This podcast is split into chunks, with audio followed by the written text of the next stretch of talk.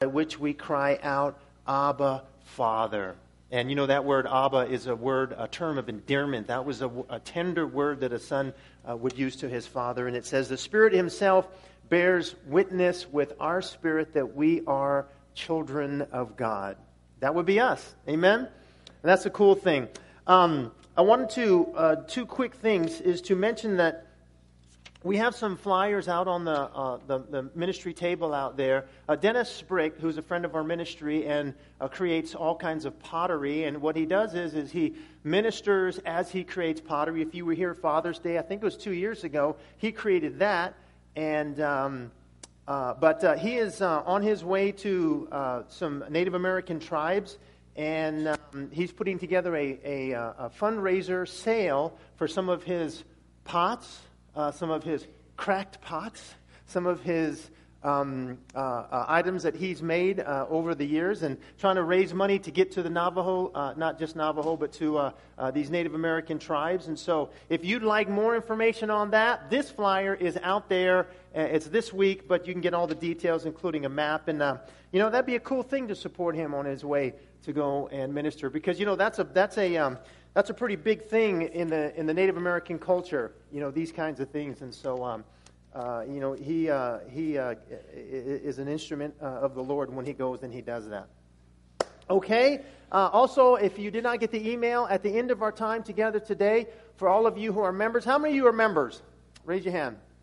We are, we're going to have a membership vote. Members include those. I know, I know. Like I used to say, people would say, What do I have to do to be a member? And I'd say, Do you love Jesus?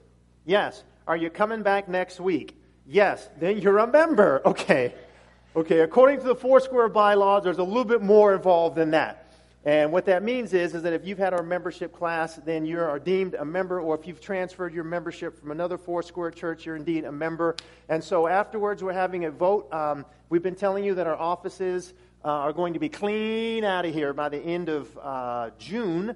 And so we've got a place that we've got a lease for, but any new building arrangements, the body has to vote on. And so all of you members, give me about 10 to 15 minutes tops after our service, and we need you to vote on that. We'll explain all the details and uh, get you on and out of your way. And if you'd like to just kind of hang out and, and, watch the process, you know, if you're not a member, that's cool too, because we don't want you to feel like you have to leave. You can uh, hang out as well, but you can't vote. All right, good. Uh, open up your Bibles to Revelation chapter 5. Revelation chapter 5. And while you're doing that, let's pray. Why don't we all stand up?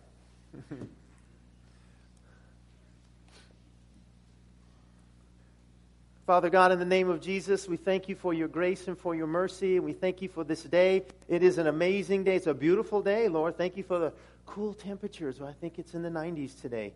Uh, we will take it. And Father, thank you for your word. Um, uh, that your word would speak to us, God, and encourage us and strengthen us. We know that one word from you can change our entire lives. So we're willing to receive what you have. And Lord, we say amen right now to your word. And we say yes, Jesus, to your word. Let your will be done in our lives just as it is in heaven. In Jesus' name. And everyone said, Amen. Amen. You know, while you're standing, could we just um, um, offer up a prayer for the, the officers and uh, the other gentlemen this, this past weekend? You know, Sunday. Uh, uh, there was someone who came into the service. I'm sure you're aware of the, uh, the shootings that took place here in the city. And Sunday, uh, there was a brother who came up to me literally shaking and he said that he was on his way to church, and he said, man, there were police cars flying on the freeway uh, to get to somewhere, and uh, he had just read some accounts online of what had happened, and um, it was a tragic, tragic, tragic thing. And uh, there was a, a, prayer vigil on Monday at the CiCi's Pizza where the two officers were gunned down. And uh, it was amazing, amazing experience just to be there and to see you know, some, some three, 350, 400 people jammed in that parking lot, people praying, worship music praying, the gospel going forth, and, and, and, and also just letting uh, our law enforcement know, you know, we are for you, we are behind you, we love you, and we are praying for you. And I mean, who knows? I understand the next day there was an officer that was that was involved in the shooting, and uh, and he survived. And and who knows if not for the prayer of the saints that uh, that man is alive. You know, we're told to pray for those leaders and those who are in authority uh, over us, uh, whether we agree or disagree with them. We're told to pray for them, uh, that these men are ministers of God and that uh, they need uh, that protection. And so, if we could just pray also, Father, in the name of Jesus, we join a, a church, uh, we join a, a, a city.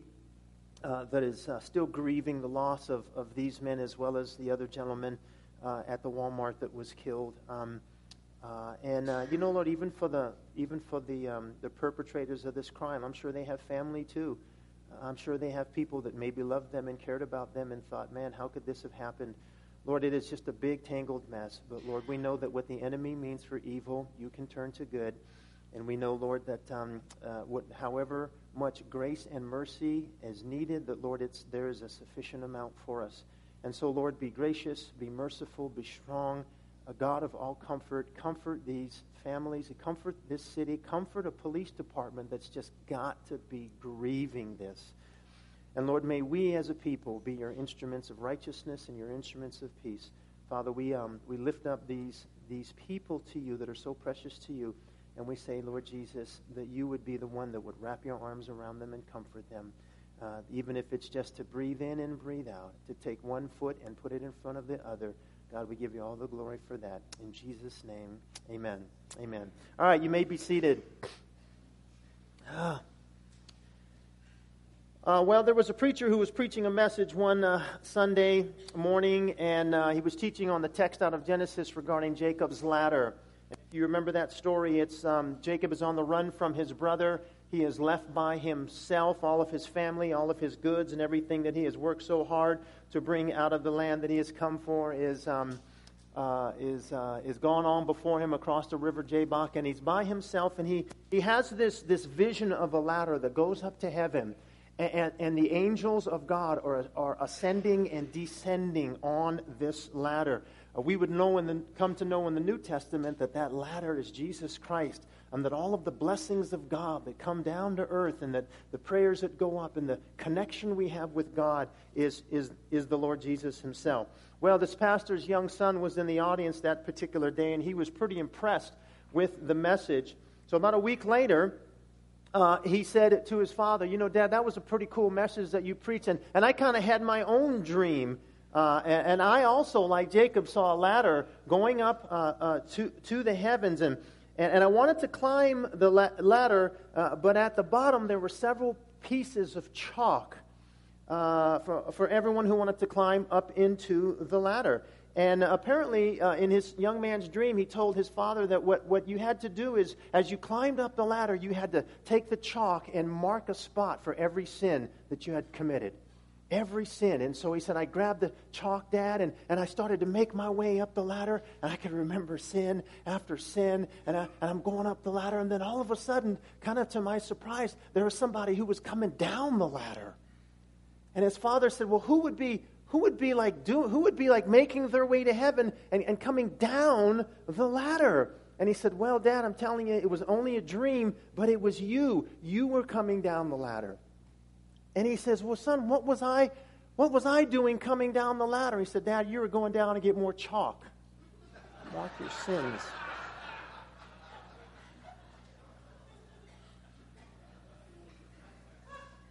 Psalm 130, chapter 3 says, uh, uh, verse 3 says, if, if you, Lord, should mark iniquities, O Lord, who could stand? Aren't you glad that God doesn't mark our iniquities? Last week we were looking in the book of Revelation and we looked at a, a, a door, a throne, a rainbow, and a choir. We saw 24 elders. We saw seven lamps. We, we, we read about the thunder and the lightning that John encountered. Four living creatures. Uh, we, we, we sang, we practiced that song, have been practicing the song of heaven this week, the number one hit tune in heaven throughout all the ages will be, how's it start? Holy, holy, holy, depending on the translation you have, that should all be the same. Holy, holy, holy is the Lord God Almighty, who was, who is, and who is to come. The number one on the charts. In fact, they don't have charts in heaven. It's the number one song. It always is and it always will be. And then the number two song, remember that one? Worthy art thou, our Lord and God, to receive glory and honor and power, for thou didst create all things, and because of thy will they existed and were created. Remember those songs, the, the sounds of heaven? Um, well, you know, there's an interesting thing that as we get this picture of, of heaven, uh, remember that God gave, uh, as the children of Israel were wandering through the wilderness, He gave them uh, a blueprint for a tabernacle on earth. And later on, uh, King David put together all of the materials and all of the supplies so that his son Solomon could build the temple. And, and, and in that, there's some, there's some specific items that are mentioned and it's kind of like that which was on earth is a copy of that which was on heaven. For example, there's the earthly temple or the tabernacle, and then there's the heavenly sanctuary. Uh, on earth, you had the Holy of Holies, but in heaven, the very center of everything is around the throne of God. On earth, you had the seven uh, branched candlesticks. In heaven, you have seven lamps before the throne. Uh, on earth, you have the bronze laver, uh, but in heaven, it's a sea of glass. On earth, you had the cherubim that, that, that were, were hammered out and, and, and were sitting on the mercy seat. Their wings were touching as they, in a sense, covered the glory of God. Ah, but in heaven, you have the four living creatures. Uh, in, the, in the heavenly temple, you have the priest ministering unto the Lord. And, and in heaven, you have the 24 elders. And, and there's more similarities to come as we go on through the book of Revelation. So this morning we're in chapter 5. We're going to get through verse 1 through 7. This is an amazing, amazing portion of Scripture. It is absolutely incredible what takes place next. If you were with us last week, you, you, you, kind of get the context of, of what happened. But Remember, the 24 elders are falling down and they're worshiping him, and you have the, the, the, the, heavenly creatures that are there before the throne ministering to the Lord. And then, chapter 5, now the, the, the scene shifts from the throne to the, to the specific thing that's happening on the throne. And it says, verse 1, and we'll go verse by verse. It says, it says this. And I saw, this is John speaking, to the next thing that he, saw, he has seen. He says, I saw in the right hand of him who sat on the throne a book written inside and on the back, sealed up with seven seals. Okay, and the him is God Almighty, who is seated on the throne. God is holding a scroll. Now, if God's holding a scroll, uh, the first thing we can get is that it's got to be something pretty important that's written on it. Uh, he's holding it in his right hand, which is symbolic of strength. Sorry for all you lefties out there. Uh, uh, my kid, you know, one of my kids is a lefty, the other's ambidextrous, and so. But but but the right hand, at least in ancient times, is considered the the strength. Yeah, because most people are, are right-handed, and, and so this is God holding a scroll in His right hand. Okay, then it's a turns out it's a double-sided scroll. Now you have to remember that ancient scrolls were written horizontally, not vertically. Remember, there was no books and there was no binding, and you couldn't just kind of flip from page to page to page. Uh, and, and if you had a whole lot that you had to say, then that meant you had to have a very long what? Scroll. All right, but this particular one is filled up on both sides. Who? Both sides. Now, that didn't happen. Scrolls were one sided. This one is two sided and it's filled up on both sides. And that tells me there's nothing else that can be added to this scroll. There's not another scroll, there's not a copy of it, uh, there's not an extension somewhere. No, this is it, and it's filled. Well, it's sealed up with seven seals. Uh, when the uh, Roman emperors Vespasian and, and Caesar Augustus left their wills to their successor in the Roman Empire, uh, they would put, uh, put it on scrolls that were rolled up and sealed with seven seals. But the context of chapter 5, um, especially for those with a Jewish background that would be reading this, um, they would understand it to be an ancient real estate transaction. Uh, the title deed of the property, which was written on a scroll, was sealed with seven seals. Okay, so when the roll was finished, it was held together with strings and then sealed with wax. And so this scroll in the right hand of God with writings on both sides of it is, is sealed, which means this there's nothing else that can be written on it because it's sealed. Okay, so here's, here's the million dollar question uh, What is the scroll and what's written on it? That's what inquiring minds want to know. Um, is it the rest of the book of Revelation? Mm, no, we have that here. It's probably not that. Uh, I've heard that some say it's the title deed to the earth. Let me explain that. In Genesis, you can argue that title deed to the earth belonged to Adam, Adam and Eve, in particular, Adam. Adam was, uh, uh, uh was to have dominion, uh, he was to exercise authority. Um, it belonged to him. But when he and Adam sinned, everything in that sense was turned over to Satan. Uh, and Adam lost his, his rulership, he lost his dominion, he was to subdue the earth, and, and everything kind of went from this nice, authoritative Adam, you are the, the, the, the, the tender of the garden. Uh, I tell my kids all the time don't be so mad at work. It's not a result of sin. I mean, the very first thing that Adam had, Adam had a job, and he was to work, and he was to multiply and fill the earth and subdue it. Uh, but when, when, when sin came into the picture, it marred all of that. So now Satan is called the God of this world.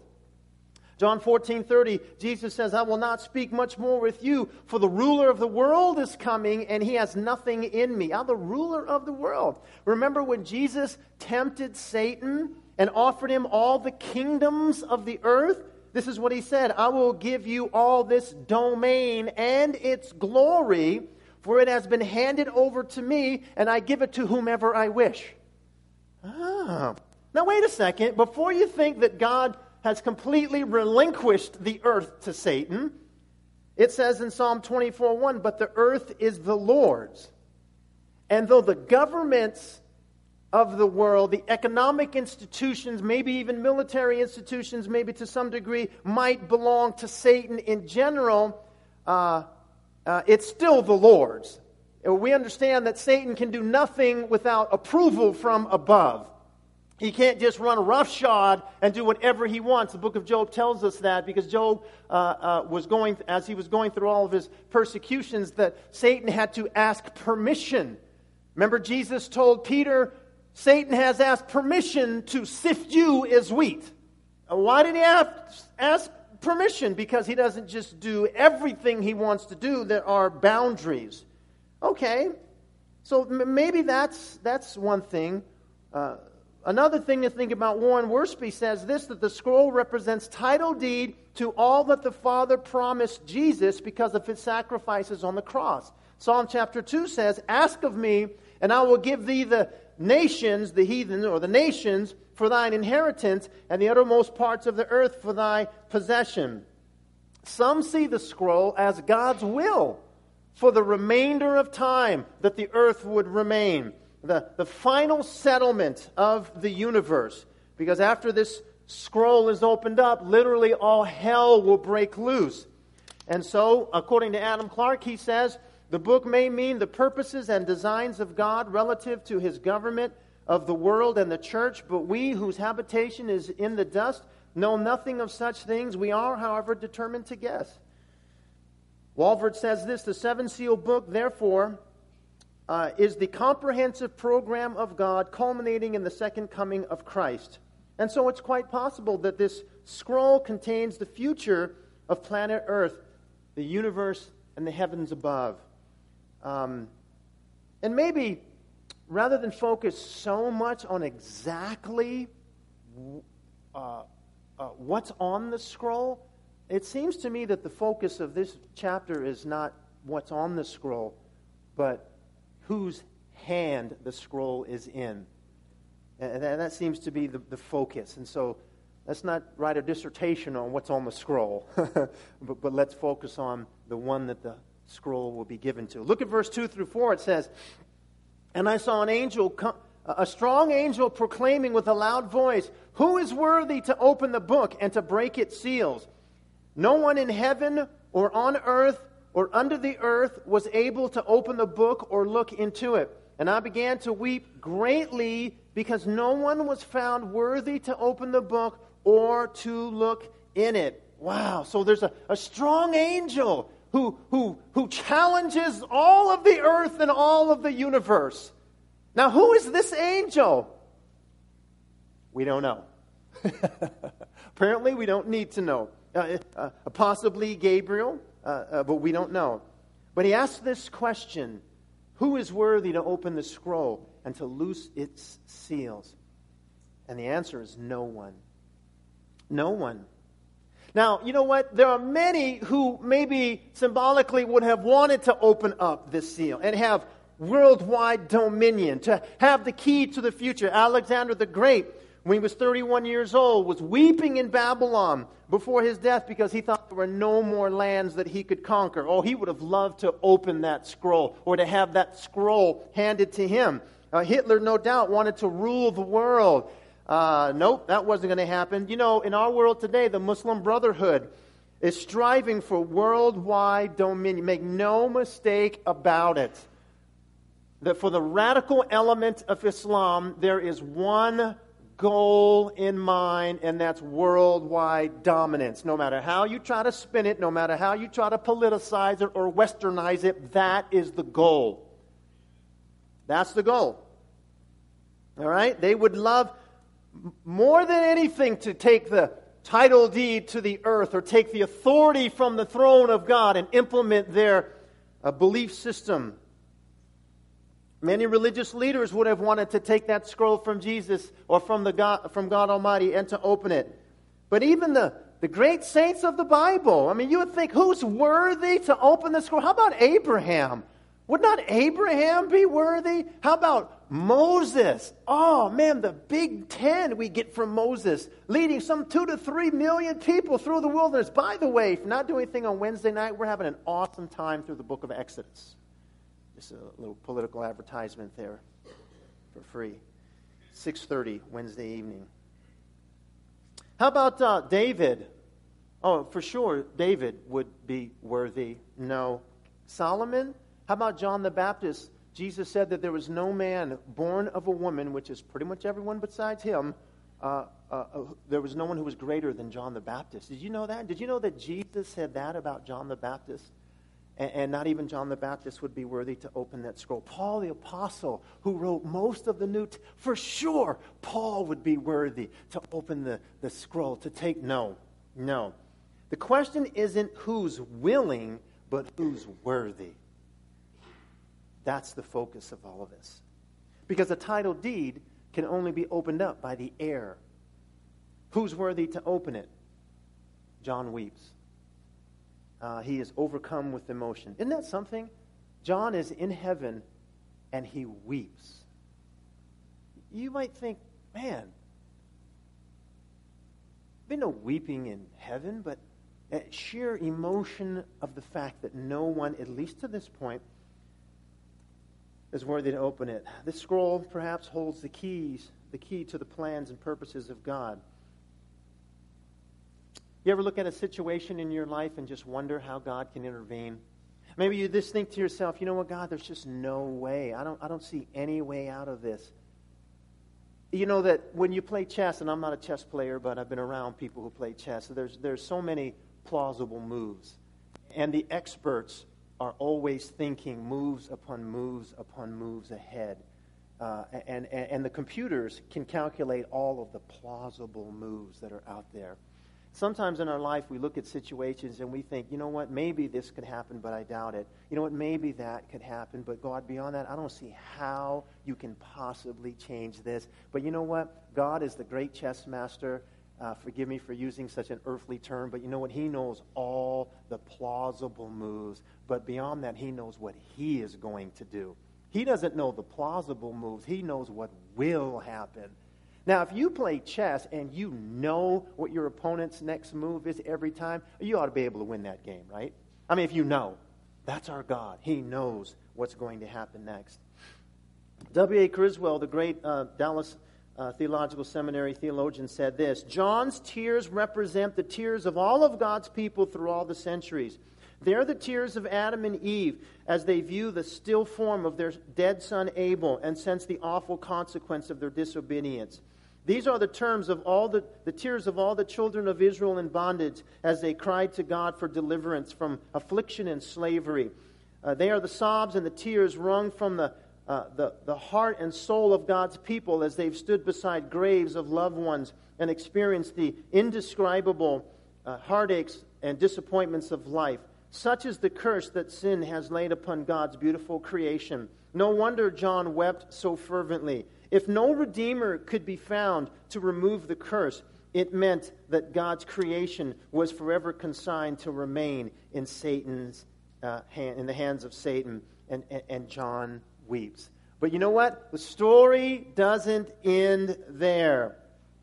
Like an elder comes by, taps him on the shoulder, and says, Hey, hey, hey, hey, what are you doing crying in heaven? There is one who is worthy to take the scroll and loose its seals. Can you say amen to that? There's one. Hey, listen, listen, listen, church. There's one. Listen, there's one.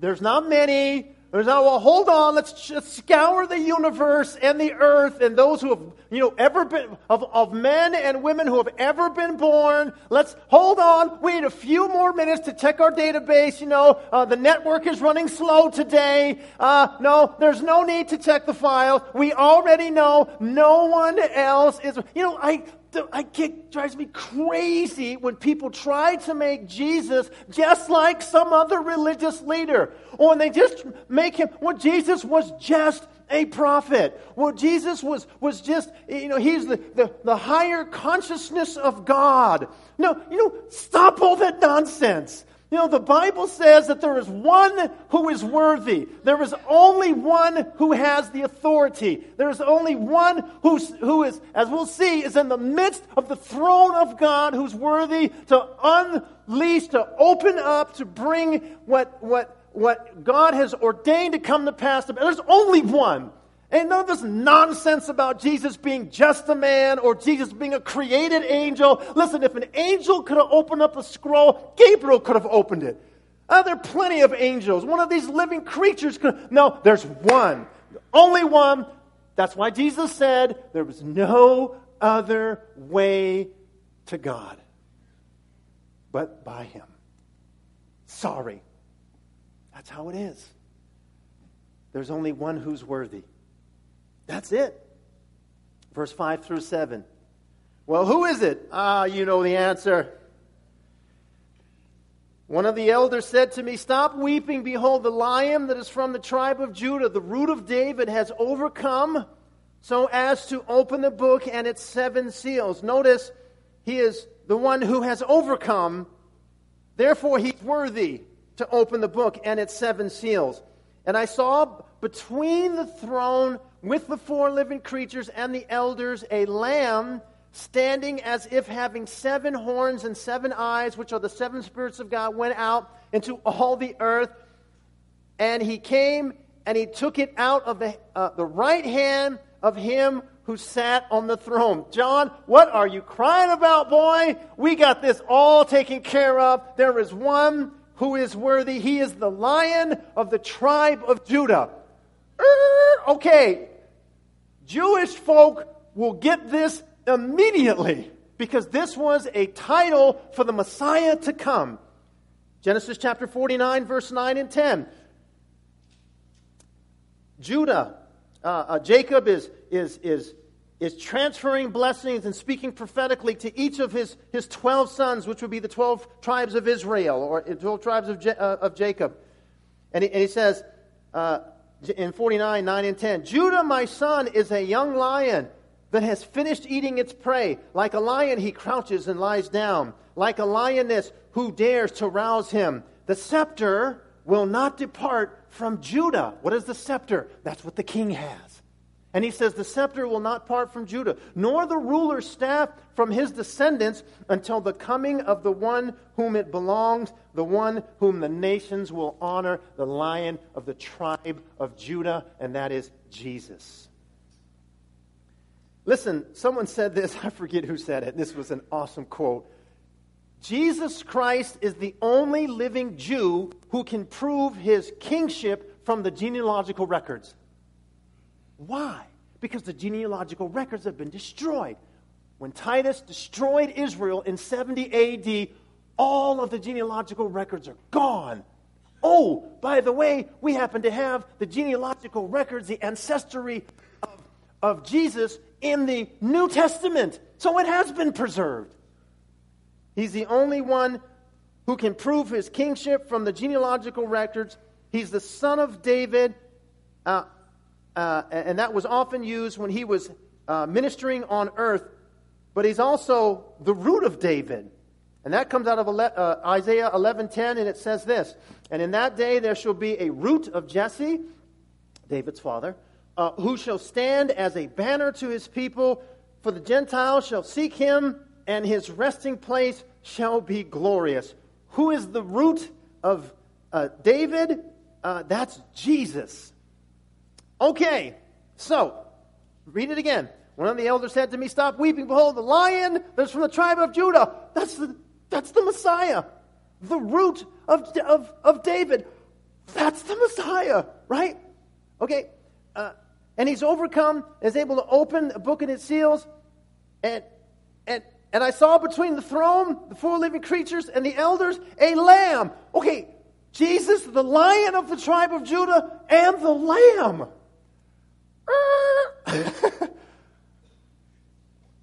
okay. The lion of the tribe of Judah. Sounds like a MMA introduction, huh? Ah, here he comes. Ah. Get ready for the boom, right? The lion, the sound, the noise, the woo. The lion. You know, lions are pretty powerful, right? Let me recommend a book to you by Gary Richmond. It's called All God's Creatures. All God's Creatures. And it talks about this man is a zoologist, and it talks about the, the animals in the Bible and what they symbolize and how God uses that imagery. The lion of the tribe of Judah. And he says the lion's roar can be heard from a distance of over five miles. I don't know, five miles from here, I don't know where that would be. Anybody live five miles from here? Anyone? Where do you live? 95 in Rancho. Five miles. so take the lion outside, you know, give him the cue, say, point that direction and give me all you got. And I could be standing at, not, at 95 in Rancho and go, oh, there it is five miles away. Okay? Now, if you were standing next to that lion, like in front of him, when he were, like you thought when you were young and you went to that concert and you like to get up next to the speaker, okay, that's nothing compared to this, because your entire body would reverberate. Um, the, the, the, the, the, between one and three, uh, uh, uh, is it kilohertz, kilohertz? I don't even know. KHZ, whatever that is. Kilohertz? Thank you, all you sound people and scientists. Between one and three kilohertz. Okay, so so the lion, oh, John turns, and it's gonna be this just oh, this massive roar. Oh, we, oh, I can't wait to see Jesus. The and instead he sees the lamb. And and the word for lamb there is not like you know, it's just it's it's particularly is specifically a little delicate lamb. That's lion of the tribe of Judah. That's a lamb. J.B. Phillips says, John turned to behold a lion, but instead of a shaggy mane and gaping jaws and a dreadful teeth, he saw a lamb. Was there ever a more dramatic moment in history of the universe the lion was none other than the lamb. 28 times in the book of Revelation. Not exactly a power symbol, is it? I mean, if the NFL team were coming to Las Vegas and they polled the people and said, Give us names for the for the new NFL team in Las Vegas. You guys been crying for a team all these years. We got the arena built. What's the name? Someone goes, the Las Vegas Lion. I mean, yes, Lions. Right? Okay. No the Las Vegas Lambs.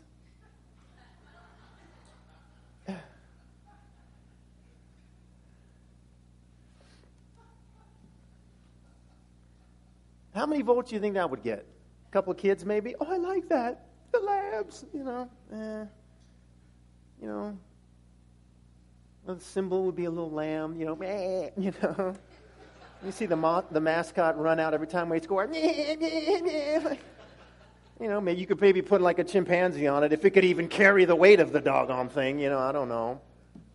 You know, a little monkey, one of those little monkeys. You know, they ride on the dogs, but might like crush the poor thing. Every time they score, give it your best lamb shout. Fathers, are you listening? Write this down.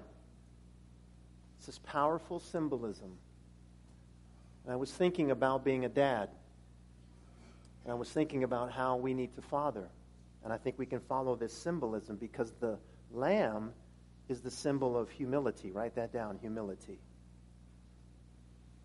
It's the symbol of meekness. Write that down meekness.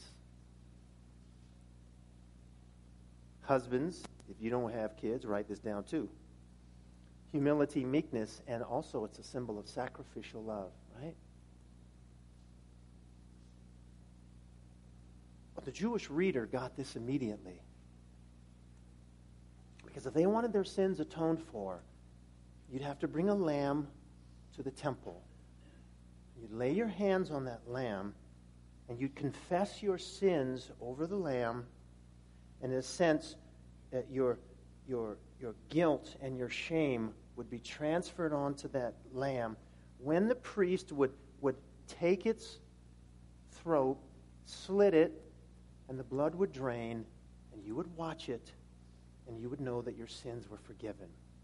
John the Baptist, when he saw Jesus, said, Behold the Lamb of God who takes away the sins of the world.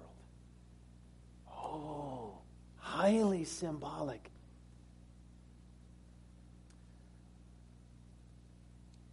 That innocent lamb would be slain to cover your sin. It wouldn't take it away, but it would cover it. So Jesus here is the lamb in heaven. But it's as though he's been slain. He's, wo- he's wounded. You ever had a wound that just wouldn't go away? You ever had that? Maybe it's in an area you keep bumping it, and it's like, ah, bumped it again, and you kind of, re- you know, I think it was two years ago we went to this family camp. We thought, you know, this would be fun. We got to go on vacation anyway, family camp. It was kind of a Foursquare deal, and we thought, all right, we'll hang out with the brothers and sisters, and we'll do some family fun stuff. And uh, it, was, it was fun. And, and they had one thing, they had this, this uh, little football game, but it was mud football. How many of you guys ever played mud football? All right, yeah, maybe some gals too. I'm not trying to be sexist here or anything like that. But uh, so, so my kids, my oldest kid in particular says, Dad, we ought to do that. I go, I am not playing no mud football. I'm not, uh, no, no, mud basketball I wouldn't even do. All right, I'm not doing it, man. And he's like, Come on, Dad, it'll be fun. Uh, and I thought, well, it is family camp, and, you know, young fellow wants dad to drag along in the mud. And I thought, you know what, it might be fun. You could slide, you know, and get real nasty, dirty, and go give my wife a big hug or something, you know, right after. Okay, kind of like a, you know, father son mud football thing. And then I said, well, where is this place at? And they told us where it was. And, and, I, and I went and I said, and I'm thinking it was like they'd have like, you know, like fire hoses and this big muddy, it's just all mud, right? No, it was like this swamp. and I'm like, wait a minute, you know, and there's like grass and twigs and rocks. And, you know, but I didn't know that, and I had already committed, so I can't back out now. You know, and plus, you know, I sized up the competition and thought we had a good shot of winning this thing, too. That, that was just me. And, uh, and, you know, so we're having fun, and, you know, we're dying, you know, and they, but guys are, get, guys are going down. Guys are getting hurt. You know, guy, his shoulder, and it's tackle. It's not just, you know, push down, it's tackle, right? And so um, I don't know what happened. I, I, you know, someone threw me a pass and I knelt down and I, and I caught it and, and man, I knelt right on a rock. Oh man. And it just mulched my knee. It did. And of course, I had to finish, had to take one for the team. And so, actually, I was done. I said, you know what? Uh, I'm out of here. That's it. And, um, and, and it was just, it just seemed like it would never, he, it took forever to heal. and changing bandages, changing band. You know, you ever had one just seemed like it would never heal. I mean, finally it did. Now I got this little scar thing on my knee. It's all funky, and it's like, you know, I knew I shouldn't have done that. I knew it. Of course, my son Richie, nothing happened to him. He was unscathed. You know, it's a, it was a mess, and, and it, it's healed, but you can still see the scars, right? Jesus is portrayed as if slain. And the Greek word is sphado, sphado. And, and, and, and, and that word slain refers to a, a particularly violent death. It's used seven times in the New Testament, and each time, four times, it refers to the particularly violent death that Jesus died. Um, and so, what does that mean? It means that the sacrifice of Jesus in heaven is still fresh. Could I say it like that? Um, remember when, when Thomas said, when Jesus appeared in the room, and Thomas had said, Unless I see the, the nail marks in his hands and, and put my hand in there and in his side, I won't believe. And then Jesus showed up and says, Thomas, yo, come on, man. And he went and, and put your fingers through the marks. The, those, the, the, the, the marks of the cross will be with Jesus even in his glorified state in heaven. And here, as a lamb, he is portrayed as one as if he had been slain. And it's, it's, like, it's like that, that sacrifice is still fresh in heaven, it's still current. And it's, it's as if it just happened. It doesn't keep happening, but it's as, as if it, it, it just happened. So here's the point that's important when we as sinners come to the throne of grace and we need forgiveness and we need grace and we need mercy. His, his sacrifice, even though it was 2,000 years ago, is current and it's enough. And the sacrifice of Jesus never gets stale. Can you say amen to that? There's enough forgiveness there. You know, someone said we were talking to someone the other night, and this, this guy's an amazing singer, uh, and he even sang a bit of a gospel song, but he made you know you can sing gospel music and not know the, the not know Jesus, right? I mean, if you can make money singing gospel music, people sing it. They don't have to really believe in Jesus. Uh, uh, but he sang this song. We're like, oh man, you know, oh you ought to go. Oh man, if I went to church, man, no, I don't. I think the place would explode. Now listen, man, there's plenty of grace, you know, for you. And by the way, you know, you come to our church, you might run into a whole bunch of people a whole lot worse than you, okay, uh, who've been transformed by the transforming grace of Jesus Christ. And, and so, notice that this that this lamb has has seven eyes, seven horns, seven eyes, which represent the seven spirits of God sent out to all the earth. Seven horns. Okay, and now, first of all, the number seven in the Bible is symbolic of perfection. It's God's number, if you would. Uh, uh, that's why back in the day when Randall Cunningham was trying to win the Super Bowl, he was number seven, right? Remember that? Minnesota fans? No? Okay. Um, seven is the number of perfection. Six days man works, and on the seventh day, God rested, right? You with me? We're almost done. Relax. We're almost done. Okay? All right. All right. Uh, uh, the, the children of Israel were to walk around the walls of Jericho six times. And on the seventh time, they were blow your trumpet, walls, boom, right? Remember that? Because that's six is the number of man, seven is the number of God. Seven horns. Horns in the Bible are symbolic of power. Power. And so here's this lamb with seven horns, which is perfect power. Theologians call that omnipotence. Okay? Not only that, seven eyes. Oh, okay. That's symbolic of vision or wisdom. Okay, perfect wisdom. That's omniscience. That is, Jesus has all knowledge, Jesus has all power. And then the seven spirits of God that go out throughout the entire earth, that's perfect presence.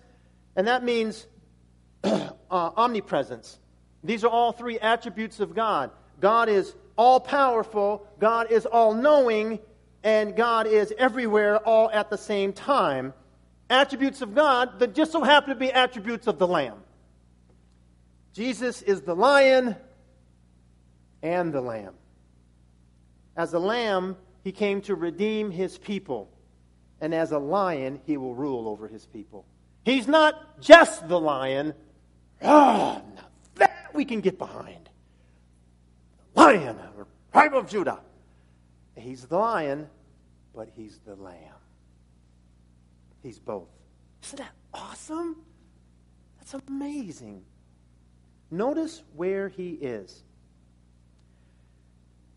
It says, and I saw, verse 6, and I saw between the throne with the four living creatures and the elders uh, a lamb standing as if slain. Between the throne. Down in my Bible, in, in the commentary little portion, in the, the footnote, it says this literally in the middle of the throne and the four living creatures and the middle of the elders. Did you get that? Did you get that? Where is Jesus? Wait a minute, don't answer. Okay? He's in heaven. He's not in a manger. He's not in Jerusalem. He's not on the cross.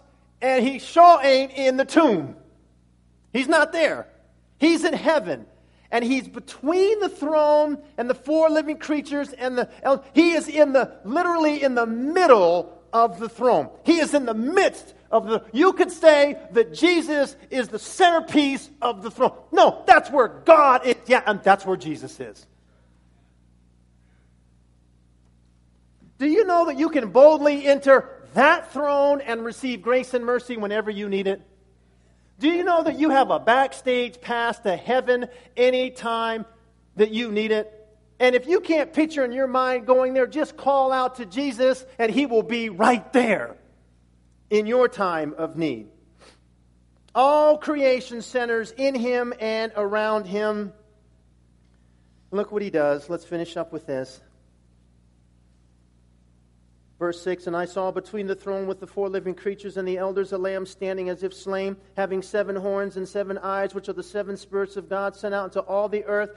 And he came and he took it out of the right hand of him who sat on the throne.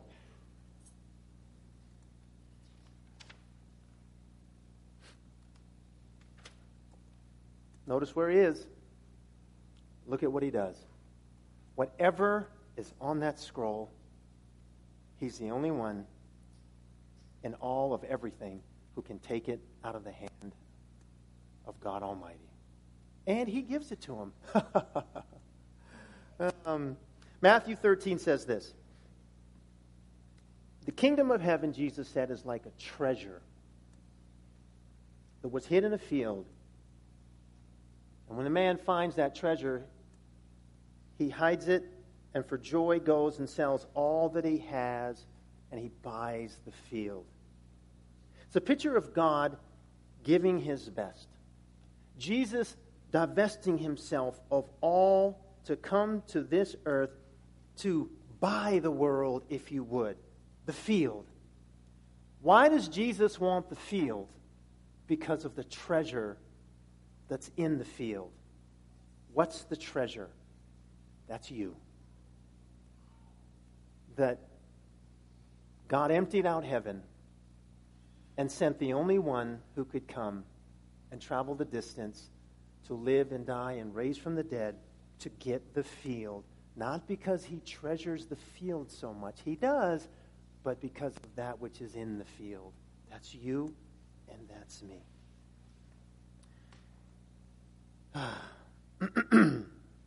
he will come as the ruler who has the right to reign.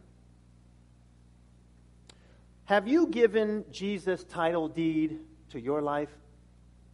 There's a transaction that needs to happen there too.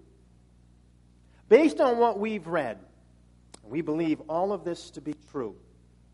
Based on who Jesus is and what he has done and what that means for you and for me, have you, have you given him the right to rule in your heart and in your life. Here's the thing about love it must have a choice, or it's not love. God is more than capable of just forcing us, but that's not his way because that's not the way of love. The way of love is to give a choice, and that's what God does. See, here's the thing he, he's, he's going to take over the earth.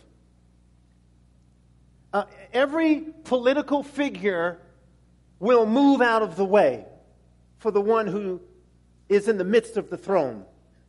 Uh, the lion, every knee will bow and every tongue will confess that Jesus, every, no, no, no, I'm not bowing. Okay, stop acting crazy. You don't even know what you're saying. You will bow. Now, that's just the way it is. When the Bible says every knee will bow and every tongue will confess that Jesus, that's going to happen. Well, I don't believe it. Doesn't matter. Doesn't matter if you believe. I'm just. You can argue with Jesus when you see him that that's you don't believe it, but you won't be. You'll be confessing and kneeling. It's like my mechanic says. We can fix this now for this much. Or we can fix it later for that much. I go fix it now. fix it now. Right? That's a crude analogy, but have you taken the remedy for your sin, the blood of the Lamb, to redeem us from our sin? Praise the Lord. Praise the Lord. Praise the Lord. Uh, Christianity ain't going nowhere because our leader, Jesus, isn't going anywhere. He's the same yesterday, today, forever. And when it seems like hell is just on an all out sprint of evil, just remember who's in the midst of the throne. When you feel like your life is unraveling and there's just no sense of God in the midst of it, just remember who's on the throne. And if you've never asked Jesus into your life, I'll give you that opportunity right now. Here's what that means